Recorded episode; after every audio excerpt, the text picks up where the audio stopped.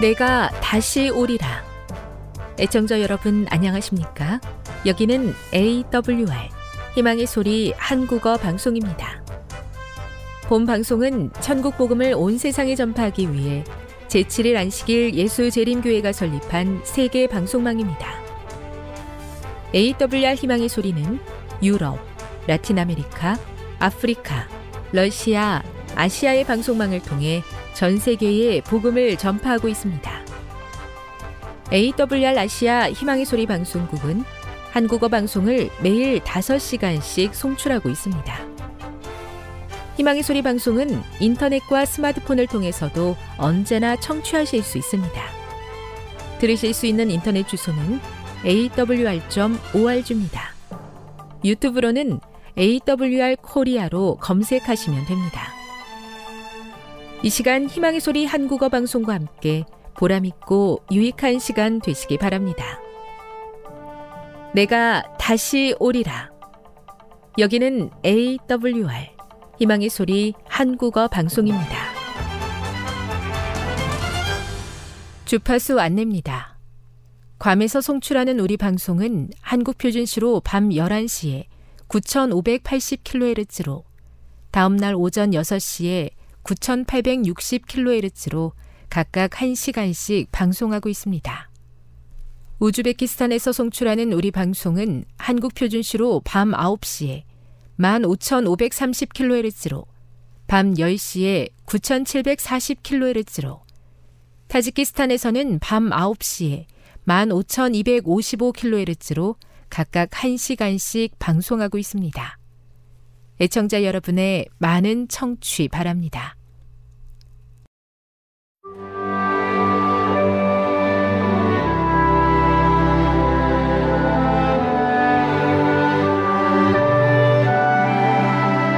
읽어주는 교과 여섯째 날 3월 10일 금요일. 더 깊은 연구를 위해. 엘렌지 화이트는 우리의 재산을 어떻게 나눠야 하는지에 관한 중요한 글을 남겼다.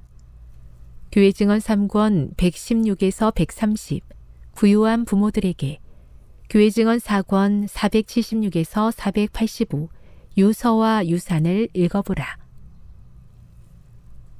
많은 사람들이 죽을 때까지 지체하는 그 일을 만일 그들이 정말 그리스도인이라면 그들의 생명이 건재할 때에 행하게 될 것이다. 그들은 자신과 자신의 재산을 하나님께 바칠 것이며 자신들이 그분의 청지기로 활동할 때 그들의 의무를 행함으로 만족을 얻으려 할 것이다. 스스로 유언의 집행자가 되므로 그들은 책임을 다른 사람에게 옮기는 대신에 자신들에 대한 하나님의 요구를 직접 충족시킬 수 있을 것이다. 교회 증언 4권 480 스스로 유언의 집행자가 된다는 것의 의미는 무엇인가? 일반적인 유언에서 유언을 남기는 사람은 자신이 죽은 후에 자신의 유언에 따라 재산을 나누어 줄 사람을 지명한다. 스스로 유언의 집행자가 되면 살아 있는 동안 직접 재산을 나누어 주게 된다. 그렇게 하므로 결과를 직접 볼 수 있을 뿐만 아니라 하나님께서 맡겨주신 달란트를 제대로 다루었다는 사실을 알게 되는 만족을 얻게 된다. 그리스도인들에게 예수님의 재림은 복된 소식이다. 우리는 모두 한 번쯤 예수님께서 구름을 타고 오시는 아름다운 장면을 상상해 본 적이 있을 것이다. 우리는 잘하였도다 라는 칭찬의 말씀을 듣기 원한다. 하지만 예수님께서 다시 오시기 전에 죽는다면 어떻게 할 것인가? 만일 우리가 드러난 하나님의 뜻에 순종했다면 우리의 노력으로 인해 하나님의 사업이 앞으로 전진하는 모습을 보며 우리의 유산 계획을 통해 우리가 죽은 후에도 계속해서 그렇게 될 것이라는 만족을 지금 경험할 수 있다. 핵심적인 토의를 위해 1. 우리가 지금 하늘의 보물을 쌓아 두는 것이 우리 스스로의 노력으로 구원을 얻으려고 하는 것 또는 돈으로 구원을 사려고 하는 것과 다른 이유는 무엇인가? 2. 우리가 가진 것을 너그러운 마음으로 나누어야 하지만 동시에 지혜롭게 해야 하는 이유는 무엇인가? 시기를 정해놓고 예수님의 재림이 가깝다고 주장하는 자들이 어떤 특정한 사건을 거론하며 이제 곧 돈이 소용없게 될 것이니 당신이 가진 것을 자신이 운영하는 사역에 기부하라고 하는 이야기를 들어본 적이 있는가? 어떻게 하면 이런 잘못된 유혹을 뿌리치고 하나님의 사업을 위해 지혜롭게 돈을 사용할 수 있겠는가? 지금까지 읽어주는 교과였습니다. 본 방송은 AWR 희망의 소리 방송국에서 제작되었습니다.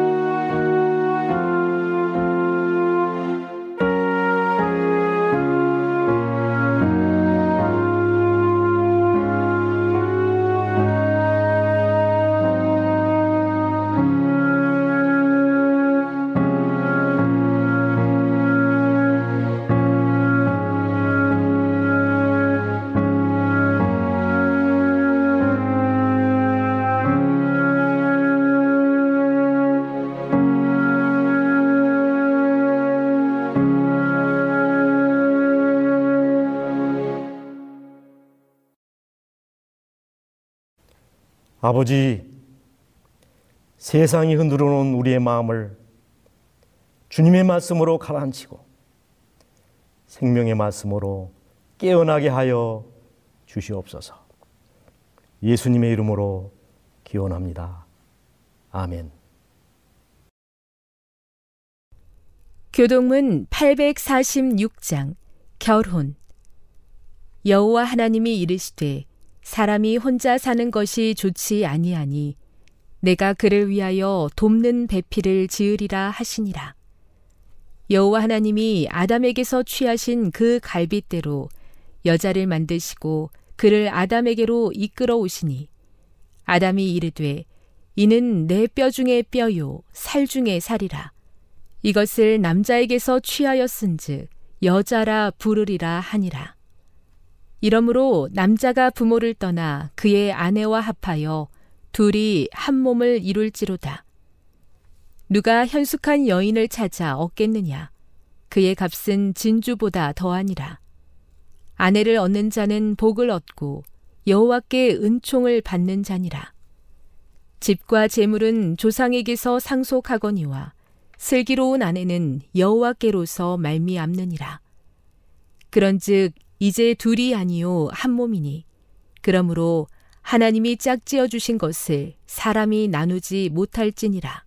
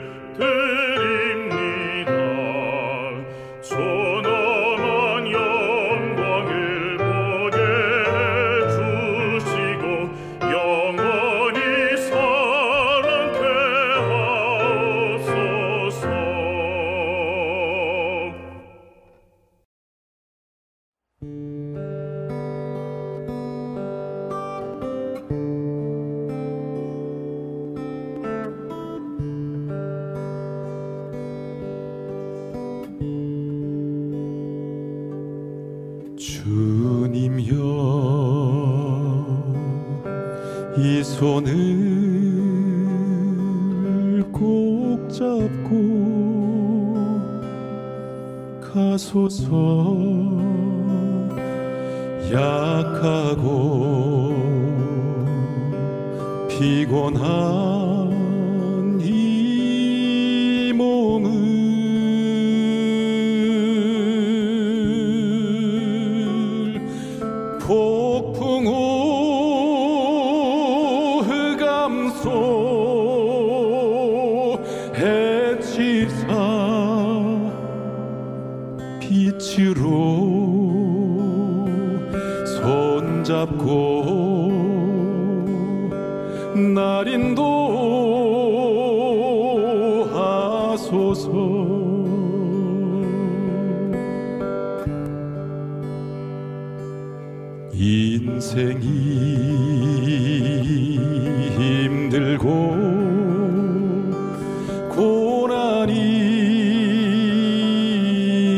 겹칠 때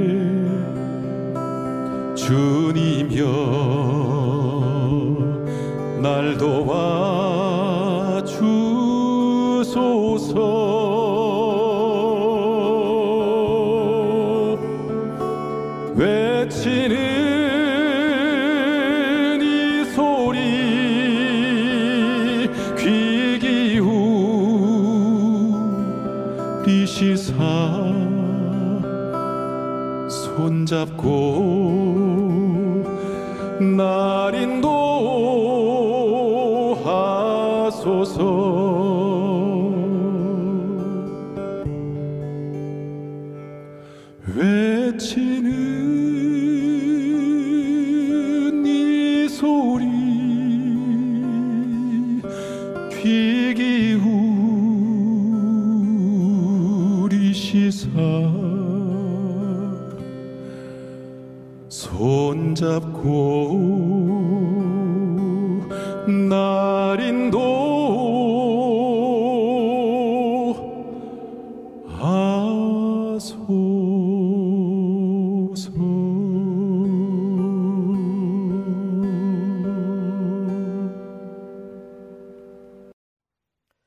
먼저 본문의 말씀을 받들어 읽겠습니다.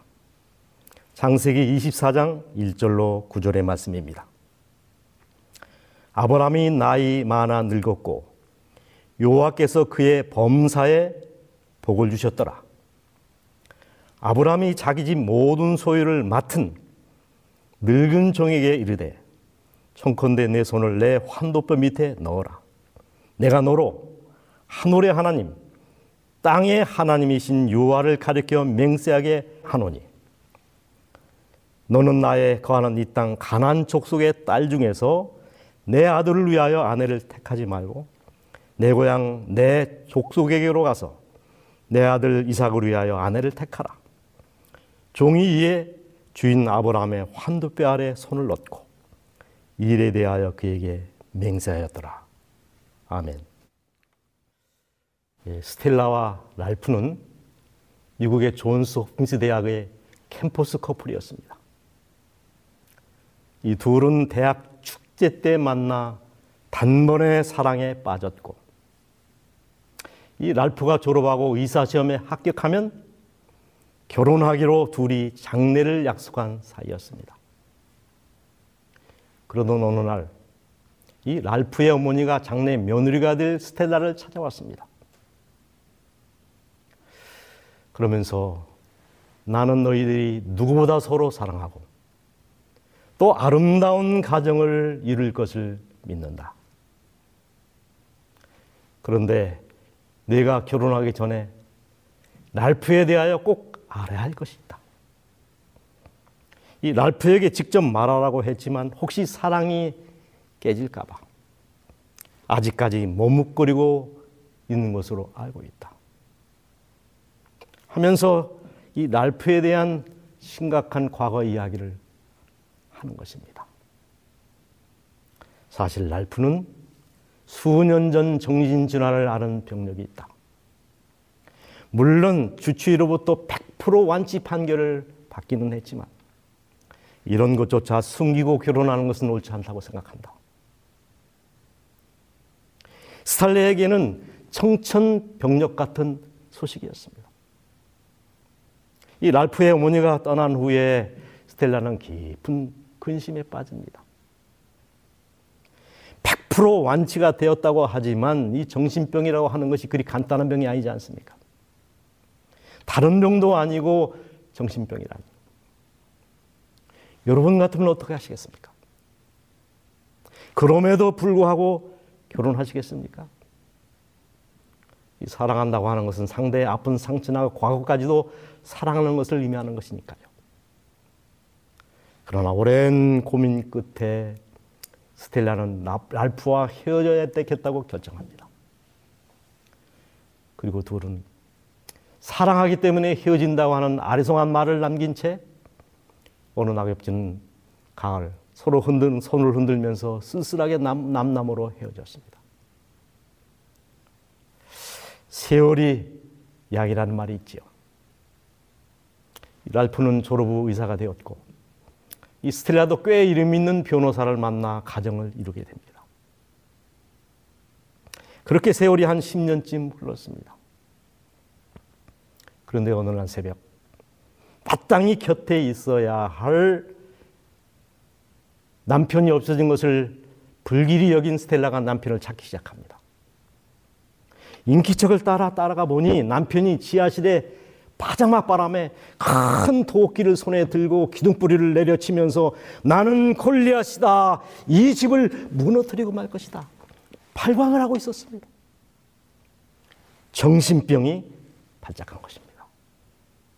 그것도 절대로 절대로 나을 수 없다고는 중증 정신병. 그것 때문에 사랑하는 랄프와 헤어졌는데 멀쩡하던 남편이 정신병자가 되다니. 곰을 피하려다가 사자를 만난 꼴이 된 겁니다. 결국 가정도 깨지고 행복도 깨어지고 인생도 깨어졌습니다. 마음의 상처를 달랠 길이 없던 스텔라는 정처 없는 여행길에 오릅니다. 그런데 참으로 우연이다. 10년 전 헤어졌던 옛 애인인 랄프를 어느 공원에서 만나게 됩니다. 랄프 곁에는 자기보다 훨씬 아름다운 아내와 행복에 겨워 어찌할 바를 모르는 두 아이들이 아빠 엄마의 손을 잡고 공원을 산책하고 있었습니다. 랄프는 그 도시에서 가장 존경받는 의사로서 명성을 떨치고 있었고 이 운명의 엇갈림. 인생은 만남입니다. 살기 위해서 만나고 만나기 위해서 삽니다. 그런데 이 마틴 부부는 대부분의 만남은 잘못된 만남이다라고 갈파했습니다. 대부분의 아가씨들은 백마를 탄 왕자를 기다리지만 정작 나를 태우러 온 사람은 왕자가 아니라 마부인 경우가 하다하다. 여러분 왜 만남이 중요합니까? 운명을 바꾸기 때문에 그렇습니다. 특별히 부부란 숙명의 관계입니다. 죽음이 둘 사이를 갈라 놓을 때까지의 관계입니다. 일수불태고 납장불입입니다. 저는 올 가정의 달을 맞이하여 창세기 24장의 이삭의 결혼에 대해서 이야기를 해야 되겠습니다. 예, 구약의 3대 부조 하면 아브라함과 이삭과 야곱입니다. 이들 중 가장 행복한 부부는 누구였을까요? 아브라함의 부부, 아브라함의 가정이었습니까? 이 아브라함의 가정은 절대로 행복한 가정이 아니었습니다. 하가와 사라와 하갈 날마다 눈을 흘기며 싸웠습니다. 이스마엘과 이삭 이복 형제들 간의 갈등은 세계의 갈등의 근원이 되고 있습니다. 여러분 분진 분 중동 분쟁의 근원이 무엇입니까? 접시 깨지는 소리, 다투는 소리가 이 가정에 끊이지 않았습니다. 정말 행복하고는 거리가 먼 문제투성의 가정이었습니다. 야곱의 가정 더 난장판입니다. 부인이 몸종들까지 포함해서 4명 아닙니까? 자녀가 12명. 콩가루지만이었습니다. 요란하고 심란한 가정이었습니다. 야곱이 바로 앞에 했던 말 가운데 그의 일생이 잘 요약되어 있습니다. 내 나그네 길의 세월이 130년이 험악한 세월을 보내었나이다. 그러나 이삭의 가정은 출발부터 달랐습니다. 이 이삭의 결혼에 있어서 주목해야 될 세 사람이 있습니다. 첫 번째는 아버지 아브라함입니다. 아브라함에게 이삭은 어떤 아들이었습니까? 백세에 낳은 기가 막힌 아들 아닙니까? 경수가 이미 그친 사라의 태를 여서서 기적적으로 태어난 아이입니다. 노년의 위로요 기쁨인 아들이었습니다. 이 아브라함의 나이가 온 140세. 살아도 3년 전 손주를 품에 안아보지 못하고 이미 세상을 떠났습니다. 이삭의 나이가 40 꽉 찬 나이입니다. 며느리를 간택하는 일이 당면한 문제로 대두된 것입니다. 이삭의 혼사야말로 가문에 진운이 걸린 중대한 문제였습니다. 하늘의 별길절기처럼 번성하리라고 한 하나님의 약속을 성취시킬 언약의 아들이요. 축복을 계승할 약속의 후사였습니다. 이 아브라함이 이 중대한 아들의 혼사 문제를 어떻게 처리하는지를 주목할 필요가 있습니다. 창세기 24장 2절로 4절의 말씀입니다. 아브라함이 자기 집 모든 소유를 맡은 늙은 종 엘리에셀에게 이르되 청컨대 내 손을 내 환도뼈 밑에 넣어라. 내가 너로 하늘의 하나님 땅의 하나님이신 요호와를 가리켜 맹세하게 하노니 너는 나의 거하는 이 지방 가나안 족속의 딸 중에서 내 아들을 위하여 아내를 택하지 말고 내 고향 내 족속에게로 가서 내 아들 이삭을 위하여 아내를 택하라. 이 엘리에셀은 아브라함이 신임하는 그 집의 집사 몸종이었습니다. 이 환도표에 손을 넣게 했다는 말은 생명을 건 맹세를 시켰다는 말입니다. 아브라함이 아들 이삭의 혼사 문제를 종 엘리에셀에게 위임하는 장면인데 몇 가지 강한 의미가 생깁니다. 첫 번째 여러분 그토록 중요한 혼사 문제를 어떻게 종에게 맡긴단 말입니까? 두 번째, 얼도 보지 않고 그 중대한 혼사 문제를 결정할 수 있습니까? 최소한 얼굴은 한번 봐야 되는 거 아닙니까? 그리고 아들에게, 이삭에게 한 번쯤 물어봐야 하는 건 아닙니까? 결혼을 아버지가 하는 건 아닙니다. 그러나 아브라함은 이 모든 것을 종인 엘리에셀에게 완전히 맡겨버립니다. 엘리에셀에 대한 절대 믿음. 아니 이것은 하나님을 향한 하나님에 대한 절대 믿음이었습니다. 경수가 그친 사라의 태를 여셔서 이삭을 낳게 하신 하나님. 모리아 산에서 이삭 대신 제물을 준비해 두신 그 하나님께서 이삭의 배필도 틀림없이 예비해 주셨을 것이라고 하는 절대 믿음이었습니다. 요아일의 하나님, 임마누엘의 하나님, 에베네셀의 하나님에 대한 절대 믿음. 이 믿음이 여러분과 저에게도 있습니까? 두 번째는 종 엘리에셀의 믿음입니다. 만약 그런 사명을 위임받았다면 저는 아마 거절했을 것입니다. 그런 명령을 내린 아버지 아브라함의 믿음도 대단하고 그런 명령을 받드는 엘리에셀도 대단합니다. 여러분 그 명령을 받은 엘리에셀이 취한 행동을 주목해 보십시오. 부조와 선지자 172페이지. 나홀의 성 하란에 이르러 그는 그 지방 여인들이 저녁 때 물길러 오는 우물을 우물에 가까운 성벽에서 멈추었다. 그에게 걱정스러운 생각이 들었다. 그의 주인의 가족뿐 아니라 후대에 미칠 중대한 결과가 그의 선택에 따르게 될 것이었다. 전혀 낯선 사람들 가운데서 그가 어떻게 현명하게 선택할 수 있을까? 하나님께서 당신의 천사를 그에게 보내시리라는 아브라함의 말을 기억하고 그는 명확한 지도를 위하여 열렬히 기도하였다.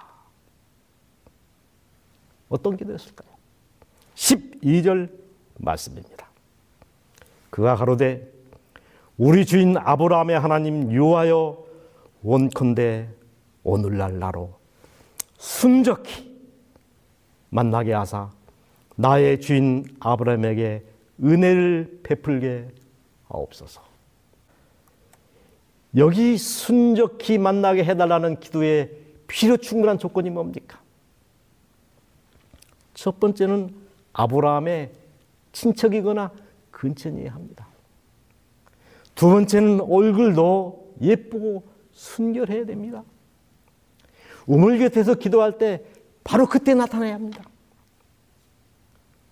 물을 달라면 거절하지 말아야 하고 본인뿐 아니라 부모의 동의와 허락이 있어야 합니다. 이 모든 조건이 마다 떨어질 가능성은 매우 희박해 보입니다. 실현 불가능한 까다로운 전제 조건들이었어요. 그런데 어떤 일이 벌어졌죠? 이 모든 조건들이 톱니바퀴처럼 한치의 오차도 없이 정확하게 맞아 떨어졌습니다. 말을 마치지 못하여 리브가가 물 항아리를 어깨에 메고 나오니 그 소녀는 보기에 심히 아름답고 지금까지 남자가 가까이 하지 아니한 처녀더라. 종이 마주 달려가서 가로되 청컨대 내 물 항아리에 물을 내게 조금 마시우라. 그가 가로되 주여 마시소서 하며 급히 그 물 항아리를 손에 내려 마시게 하고 마시기를 마시우기를 다 하고 가로되 당신의 약대도 위하여 물을 길어 그것들로 배불리 마시게 하리다 하고 가로되 내가 네 딸이냐 청컨대 내게 고하라 내 부친의 집에 유리 우리 유숙할 곳이 있느냐 그 여자가 가로되 나는 밀가가 나의 나오에게 낳은 아들 부두엘의 딸이니라 기도의 응답을 확신한 엘리에셀이 리브가의 집으로 달려갑니다. 가서 따뜻하고 융숭한 대접을 받지 않았습니까? 하지만 이 엘리에셀은 음식 먹기를 거절합니다. 내가 여기 온 목적을 다 말하기까지는 이 음식을 먹지 않겠나이다. 하면서 아브라함에 대해서 이삭에 대하여 그리고 자기가 여기 온 목적을 자세히 설명합니다. 우물 곁에서 무릎 꿇고 간절히 기도한 일. 그 기도가 응답받은 일. 그때 이 리뷰가 가족들의 반응이 무엇이었습니까? 장세기 24장 50절. 라반과 부두엘이 대답하여 가로되 일이 요하께로 말미암았으니 우리는 가부를 말할 수 없노라. 내가 들어보니 이 모든 것이 하나님의 뜻처럼 보이는데 우리가 무슨 말을 할 수 있겠는가 그런 뜻입니다. 리브가를 부릅니다. 리브가를 불러서 물었을 때 리브가가 뭐라고 대답했죠? 창세기 24장 58절. 리브가를 불러 그에게 이르되 내가 이 사람과 함께 가려느냐? 그가 대답하되 가겠나이다. 가족의 동의를 얻은 후에 리브가는 아브라함의 아들과 결혼하기 위하여 아버지 집에서 아주 먼 곳으로 갈 것인지 본인이 결정하도록 요청을 받았다. 리브가는 이루어진 일을 통하여 하나님께서 자신을 이삭의 아내가 되도록 선택 하셨다는 사실을 믿고 가겠나이다 라고 말했다. 여러분, 한 번도 얼굴을 보지 않은 그 신랑을 믿고 낯선 사람의 말만 듣고 따라 나서는 리브가가 정말 제정신입니까? 하나님에 대한 절대적인 신뢰가 아니면 취할 수 없는 행동이요 결단 아닙니까? 그 다음은 이삭의 믿음입니다. 사실 이 이삭의 믿음은 모리아산에서 증명된 터입니다. 여호와께서 가라사대 내 아들 내 사랑하는 독자 이삭을 데리고 모리아 땅으로 가서 내가 내게 지시한 한 산 거기서 그를 번제로 드리라. 여기는 모리아 산 정상입니다. 단을 쌓고 그의 장적을 벌려놓고 번제를 드려야 하는데 여러분 번제라고 하는 것은 태워서 드리는 제사입니다. 제물을 찔러서 한번 죽이고 다 각을 뜬 다음에 그것을 태워서 드리는 두 번 죽이는 그런 제사입니다. 아들아, 사실 하나님이 원하는 제물은 바로 너란다. 이때 이삭이 취할 수 있는 두 가지 태도가 있습니다. 물리적인 저항이죠. 제물은 양이나 소 같은 짐승으로 드리는 것이 사람으로 제물을 드리라고 하다니요. 아, 십계명 중에는 살인하지 말라는 말도 있지 않습니까? 하늘의 별같이 빛나리라고 하신 하나님의 약속은 어떻게 이루어집니까? 물리적인 권력도 가능했습니다. 이때 이삭은 혈기왕성한 20대 청년이었고 아버지 아브라함은 120의 금년입니다. 늙은 아버지쯤이야 밀치고 얼마든지 주량량을 칠 수 있는 형편이었습니다. 이때 때 맞춰 이삭이 아버지를 그렇게 하고 도망쳤더라면 보시오 하나님 나는 내 아들을 당신의 명령을 따라서 바치려고 했는데 저렇게 제 아이가 도망가니 난들 어쩌겠습니까? 변명 아닌 변명을 하셨을 텐데 이삭은 도망은 커녕 하나님의 제물된 것을 영광으로 생각했습니다.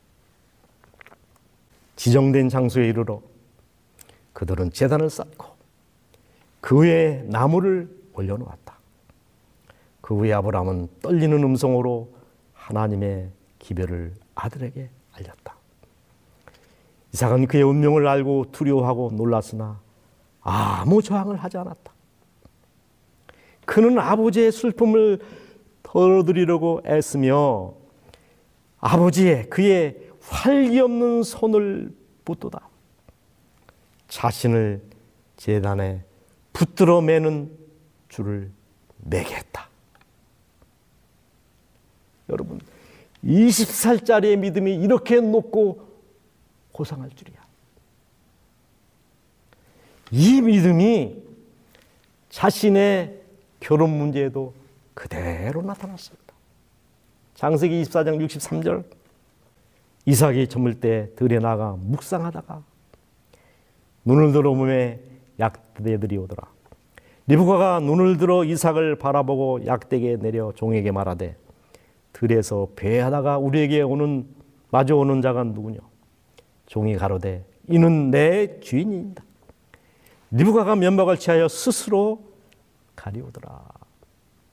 여기 묵상하다라고 하는 기도하다, 애도하다 그런 뜻입니다. 한편으로는 어머니 사라의 죽음을 애도하고 한편으로는 자신의 결혼 문제를 놓고 하나님께 간절히 기도하는 모습입니다. 이때 하나님께 이삭이 뭐라고 기도했을까요? 예, 어느 신학생이 시험지를 받았는데 답을 모르겠더랍니다. 한참을 망설이고 기도하다가 답을 이렇게 썼습니다. 저는 솔직히 이 문제의 답을 모릅니다. 하지만 하나님은 아십니다. 정확히 아십니다. 저는 하나님의 답과 의견에 동의합니다. 채점 결과가 나왔습니다. 하나님은 100점, 너는 빵점. 이삭의 기도가 바로 그런 기도였습니다. 하나님, 저는 제 짝이 누군지 모릅니다. 짝은 고소하고 내가 누구인지도 잘 모릅니다. 나의 갈 길과 할 일과 나의 가능성을 아시는 하나님, 내 짝이 누구여야 한다는 것을 잘 아시는 그 하나님, 나보다 너를 다 잘 아시는 하나님께서 결정하실 터인데, 저는 하나님의 선택과 결정에 100% 동의합니다. 아버지의 지혜와 애정을 신뢰하는 이삭은 그 문제를 아버지에게 맡기는 것에 만족하였으며 또 선택하는 일도 하나님께서 친히 지도하여 주시리라고 믿었다 그랬습니다. 선지자는 이렇게 말합니다. 겸손한 믿음으로 나아가라. 그리하면 하나님께서 그대와 함께 하실 것이다. 깨어 기도하라. 이것이 일하는 기술이다. 해결은 하나님께로부터 이르러 온다. 여러분, 이삭이 리브가를 보는 순간 그녀가 마음에 들었을까요? 그렇고 말고요. 몇 프로입니까? 천 프로입니다. 리브가가 면박을 벗는 순간 이삭은 단번에 하나님이 짝지어 주신 자신의 짝인 것을 알았습니다. 여러분 따라하십시오.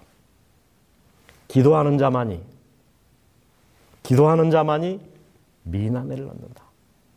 기도하는 사람만이 현숙한 아내를 얻습니다. 네, 말씀을 정리하겠습니다.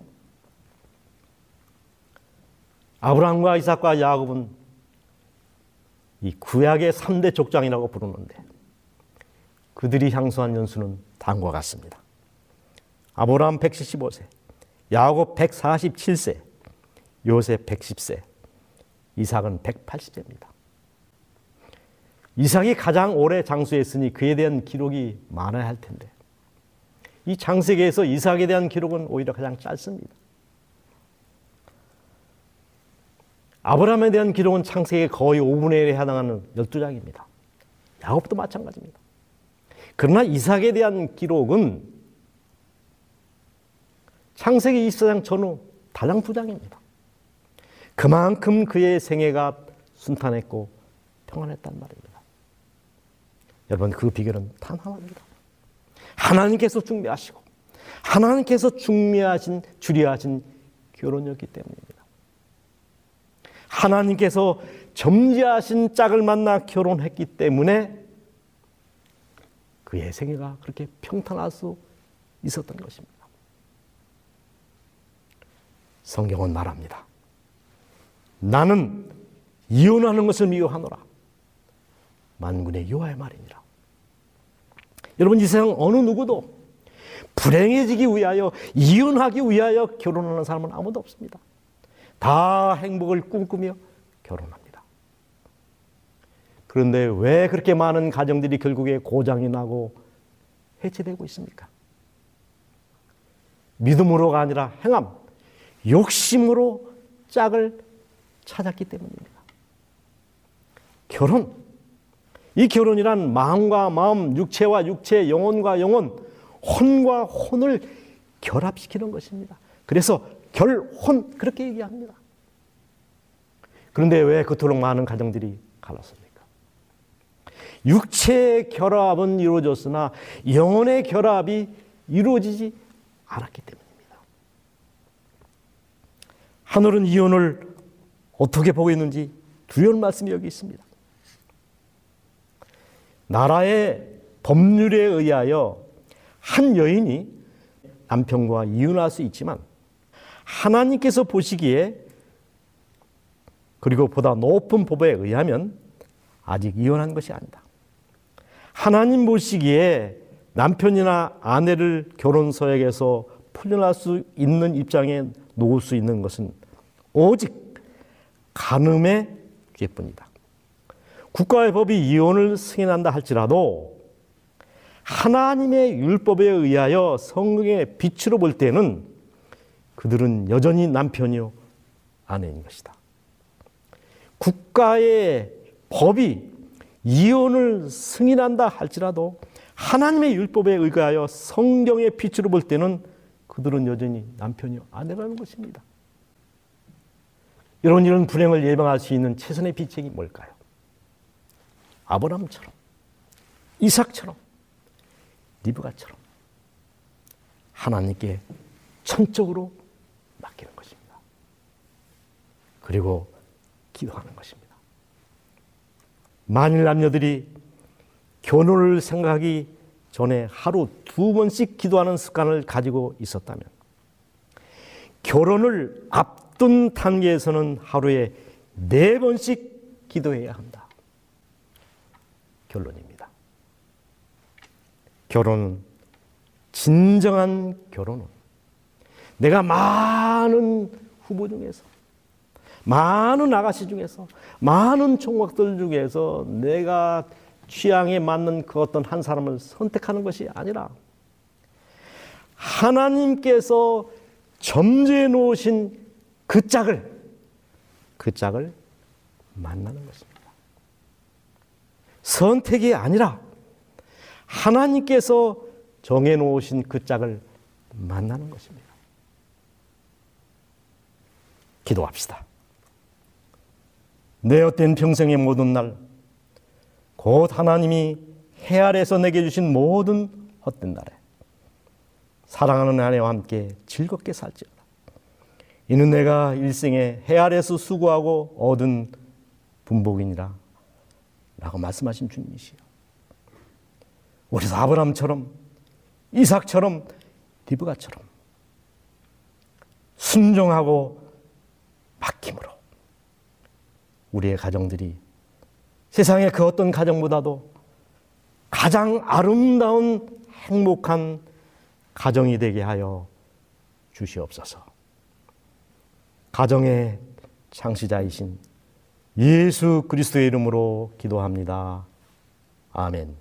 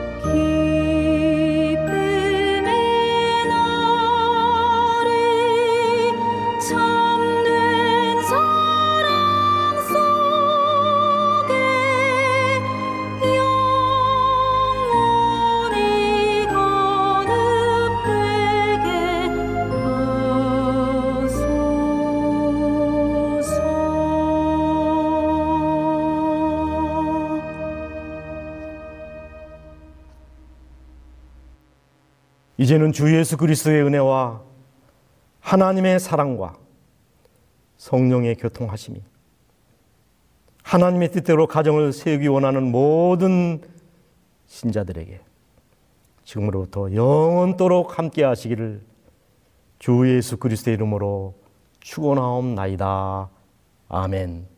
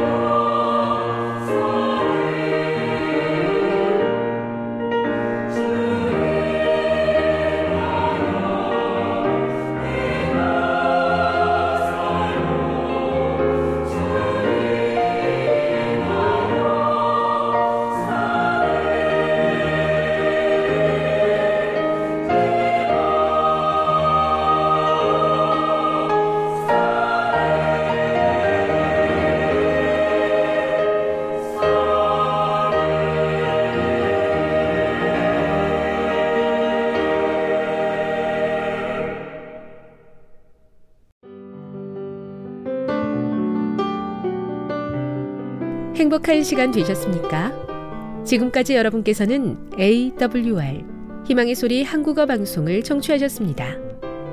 방송을 청취하시고 문의를 원하시는 분은 우편번호 02461 대한민국 서울시 동대문구 이문로 1길 11 희망의 소리 방송부 앞으로 편지나 엽서를 보내주시거나 지역번호 02-3299-5296에서 8번으로 전화 주시기 바랍니다. 지금까지 함께 해주신 애청자 여러분들께 감사드립니다. 애청자 여러분, 다음 이 시간까지 하나님 안에서 늘 평안하십시오. 감사합니다. 내가 다시 오리라. 여기는 AWR 희망의 소리 한국어 방송입니다.